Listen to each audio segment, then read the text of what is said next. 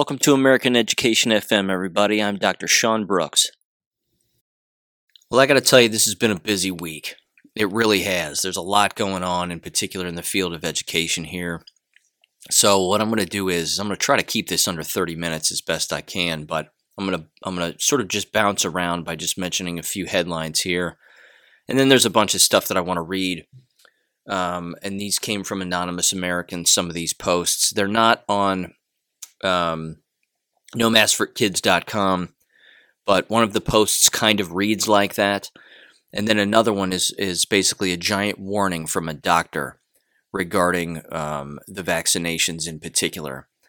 So first of all, there was an article on the Epoch Times just a day or so ago that described how 100 fully vaccinated people in Washington state have now tested positive for COVID-19. So again, we've gone over this before 1,000 times, and you've all heard it 1,000 times, that the tests are faulty and the vaccines don't do anything because they're not really vaccines, and they're manipulating everybody's God-given immune system permanently and a bunch of other damage. So again, this idea that people don't test positive for the common cold or the flu after they're getting these vaccinations. If anybody says that, they're lying. They're just lying. And now this new CDC director is again saying the same things. And they're using these very interesting words. I mean, they're using the plausible deniability words, which is again is exactly what you're going to hear K-12 school districts do. They're going to say the same stuff. Well, our health department said, and based on our health department, and our health department suggested that we, again, they're just going to kick the can down the road. They're going to blame other people, and that's their approach. That's probably going to be their approach this entire time. So having said that, again, what you're pumping yourself full of, if you decide to take it, is an experimental drug, and then they're using those case numbers to determine whether or not younger people can take them, quote unquote, safely. For example, Breaking911 on both Twitter and Gab mentioned that Pfizer says that its COVID-19 vaccine is safe and effective in kids as young as 12 years old.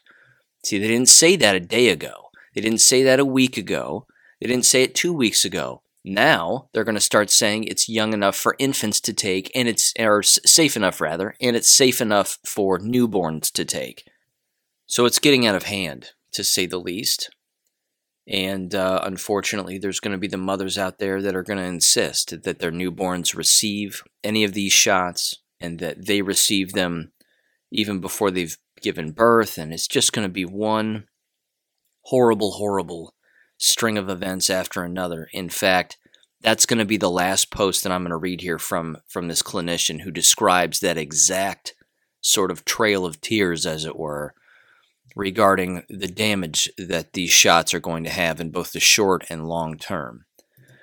But before I get to that, there was this, which again is that Dr. Fauci now says that the vaccinations may harm some people. So now he's admitted that.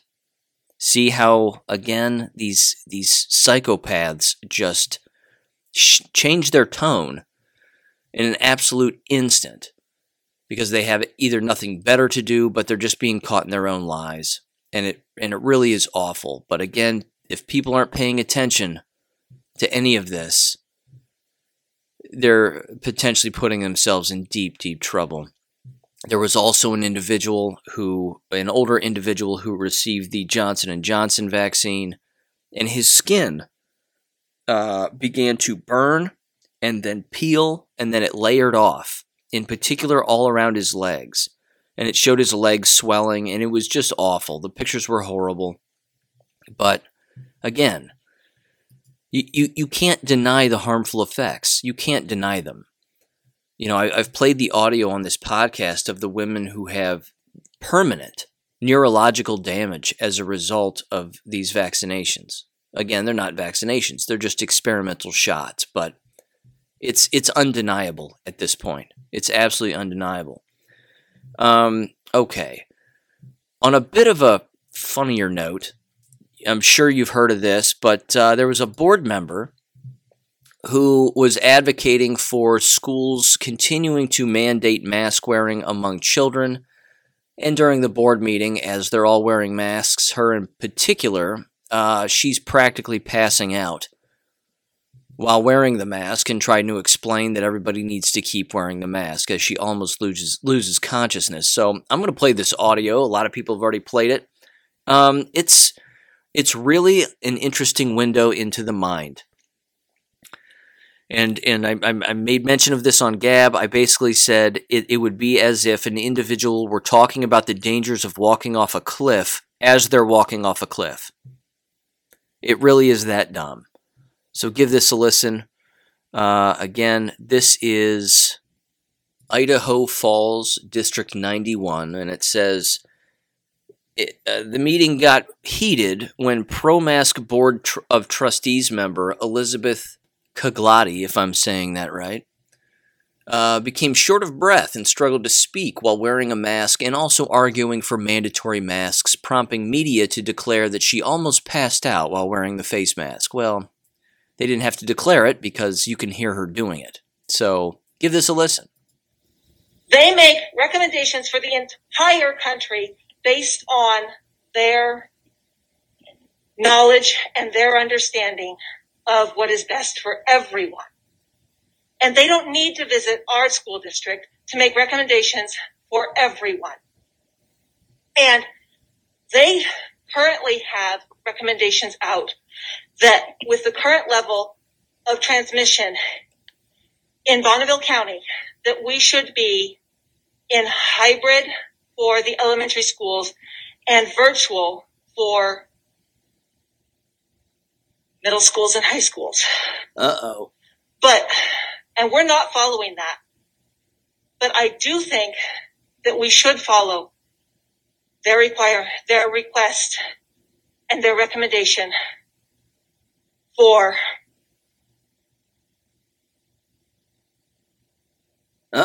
masking.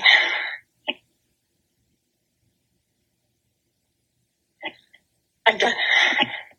So you want to pick and choose? Yes, I do. Yes, I do want to pick and choose. Because I think you might have a point, Paul, that we want to pick some things that are best for our local area. But some things might be best to follow the recommendations of the doctors. And I don't think that picking and choosing is a bad thing to try and make the best decision. Again, it's ridiculous. This is the exact definition of cognitive dissonance. This is the exact definition, and this is why it should be a mental disorder. This is an individual who has the truth right in front of her face while she is espousing the exact opposite. It can't be any more blatant than that. She's choking herself while advocating for other people to be choked. And she's suffocating herself while insisting that others do the same, as her own health is clearly in danger. I mean, she can't breathe. She can't breathe. And she's wearing this mask, I might add, that almost looks like it's homemade. She's got the thing tied around the top of her head about as tight as it possibly could be. She is actually suffocating herself. You know, I don't know. I mean, I kind of feel bad for her, but not really. Not really. An individual like that has no business making decisions for children because they can't make a decision for themselves that's logical, let alone a child. It's alarming. But now she's famous. She's famous. And her cognitive dissonance is now on camera and on film for the rest of her life. I mean, goodness gracious. The table is filled with hand sanitizer. There's Kleenexes everywhere. What are they doing? What are they doing? They all look foolish, all of them. It's really pathetic. Ah, goodness gracious. Okay, so here's the next one. This comes from greatawakening.win. These last two do. And this particular post reads like it comes from nomassforkids.com. Because again, this is a parent who is living in Wisconsin, and Wisconsin's Supreme Court has now overturned the mask mandates. But her daughter's school is still requiring the mask wearing. And again, like most school districts, they're passing the buck onto the health department. They're saying, well, the health department said so, that we have to keep wearing masks, so we're just going to keep doing that because that's the best thing. The problem with this post that I have is that, again, like in nomassforkids.com, on most of those posts, you're reading a parent talking about the open abuse of their child that they themselves are inflicting on the child as the parent. So I'm going to read through this. And again, they said that this particular message that I'm going to read was an email that they sent the school principal or the school board. And they also did so, I might add, which is a very good thing, is they sent a giant list of all of the scientific articles and peer-reviewed articles that clearly state that mask wearing is harmful to people's health and ineffective when it comes to viral transmission or preventing viral transmission. It even says so on the box, but I've been over that 1,000 times. So this is just really, really funny. And it's sad too, but here's what it says, again, word for word. It says, quote, "We are a small town. We recently had a teen suicide, which has devastated my 15-year-old daughter. He did virtual learning, second semester. You had to choose in-person or virtual. My daughter is in-person learning. Here's my email with much help from a previous thread where someone on here who had over 30 citations why masks are bad." And by the way, I'm going to cut out real quick here.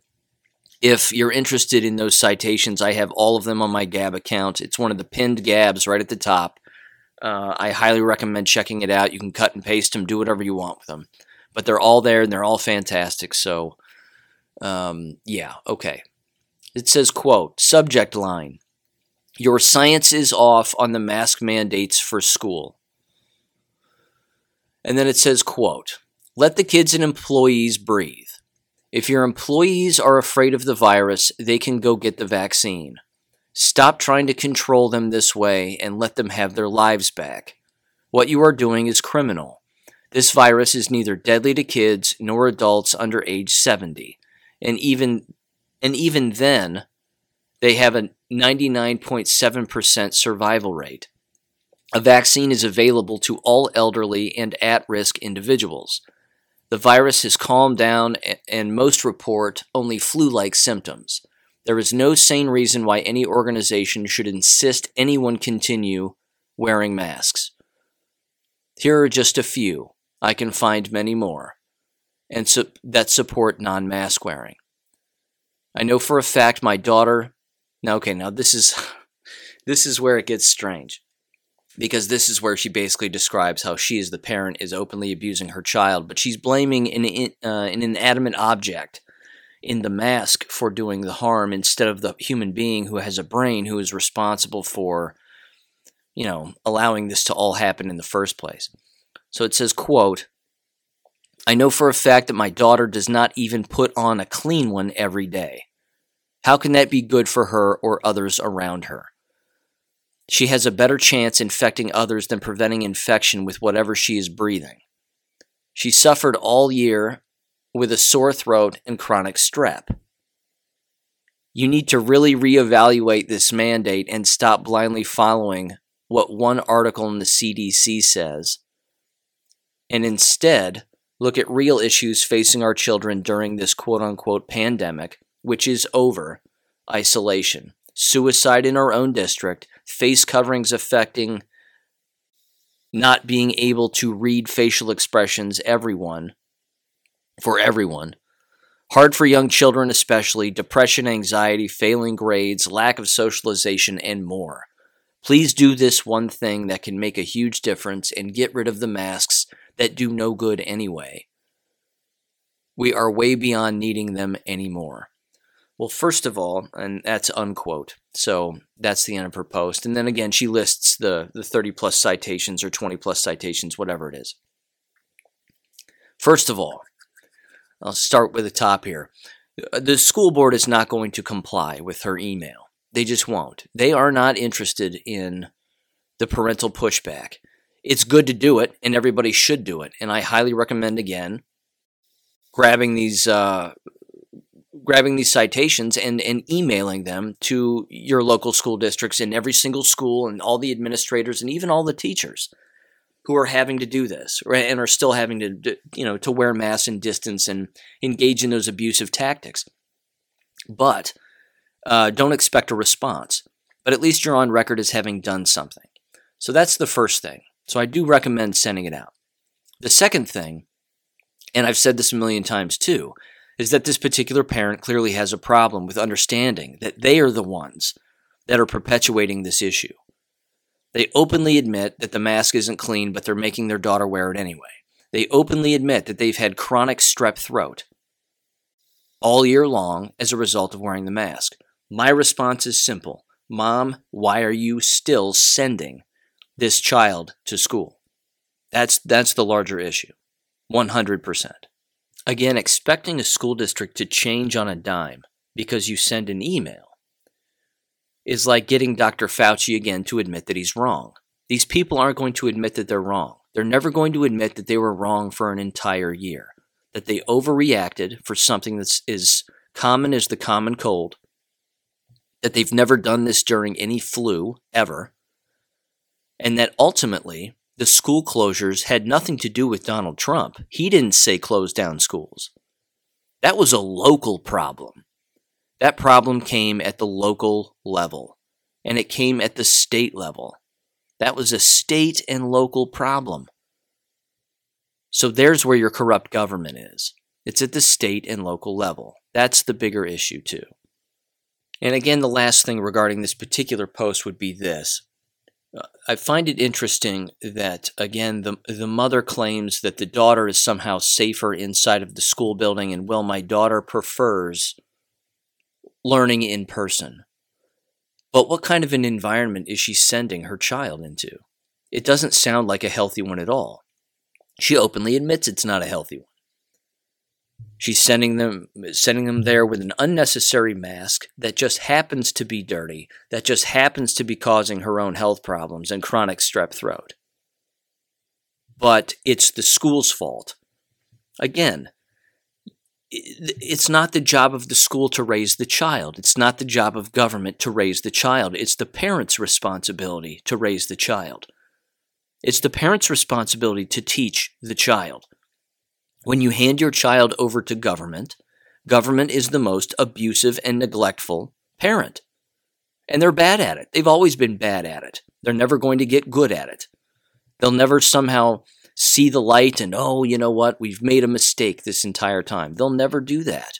They just won't.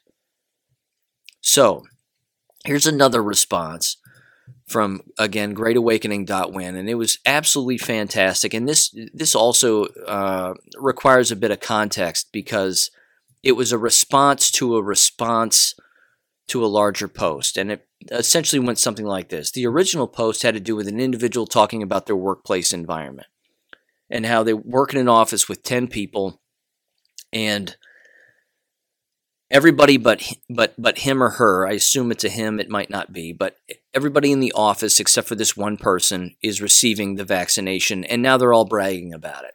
And they're virtue signaling, and they're doing everything that they're doing. They're taking pictures, they're putting it on Instagram, we got the vaccination, we got a shot, we're going to get our second one, this is great, blah, blah, blah. Never before in the history of our country has even that behavior taken place regarding pumping your veins full of a experimental drug. That's never happened. Again, that's an inception level of brainwashing that's very difficult to explain and wrap your mind around. But this particular individual was, again, talking about how tough it is to work in this environment where everybody is full-blown brainwashed and doesn't see the harmful effects of anything that's going on right now. With that said, Another person then responded to that initial post, and they said, and this is horrible, but it was a wife, and she was describing her in-laws. And her in-laws are older, and both of them received the vaccination. Her father-in-law died about a week after receiving the vaccination, and her mother-in-law ended up with a stroke, ended up having a stroke as a result of having the vaccination just days after having it, less than a week. Her own husband, the parent's child, after their parents received it and experienced those ill effects, still received the shot, still went out and got it. And she was, again, describing how most of her friends are getting it and coworkers, and she doesn't understand why, and she's the only one connecting the dots, and apparently nobody else is. So it was a heartbreaking post. And again, the likelihood of people getting on these boards and lying to that extent seems a bit impossible to some extent. So it's certainly believable. But this next particular post, which will be the last thing I'll read here, so you're going to have to bear with me, is this is an individual who identifies themselves as a clinician, and then they go through the harmful effects of these vaccinations, both in the short term and the long term. It's lengthy, but it's worth it. So here it goes. It says, quote, "First, my condolences for your loss. Sadly, it could have been avoided. Most of us are concerned about adverse reactions to the jabs that occur within minutes to a couple of weeks after exposure. This is a problem that is being covered up.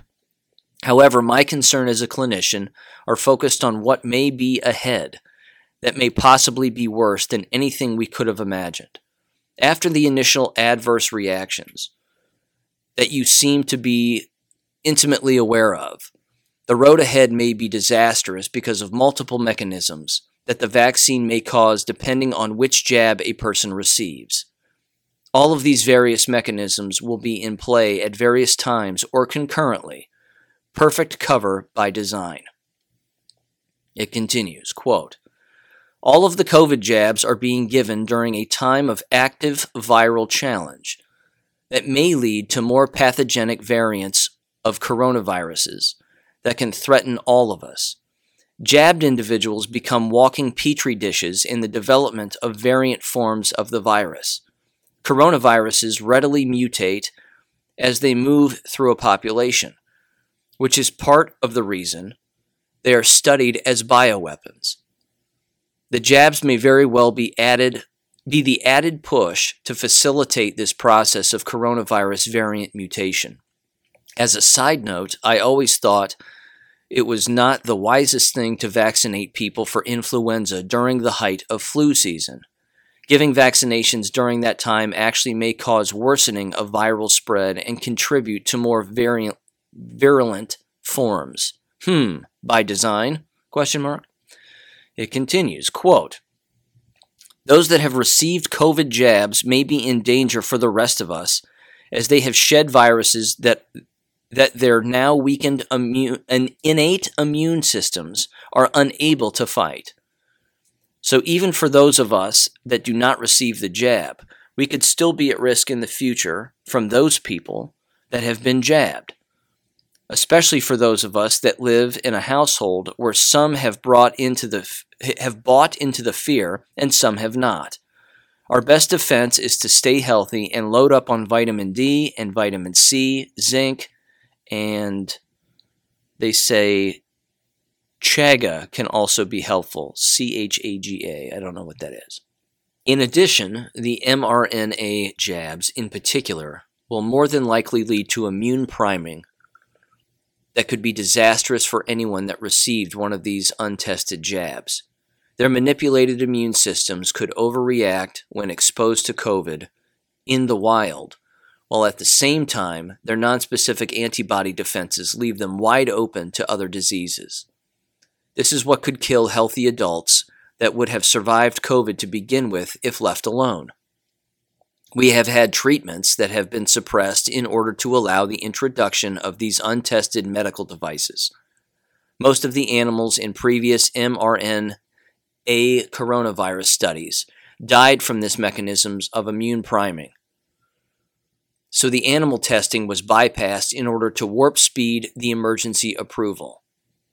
These are all possibilities at the moment, but from what we already know, it doesn't look good. The truth of the 1918 flu pandemic is that most of the fatalities had been vaccinated with a previously untested vaccine. And then it says, shh, we're not supposed to know that.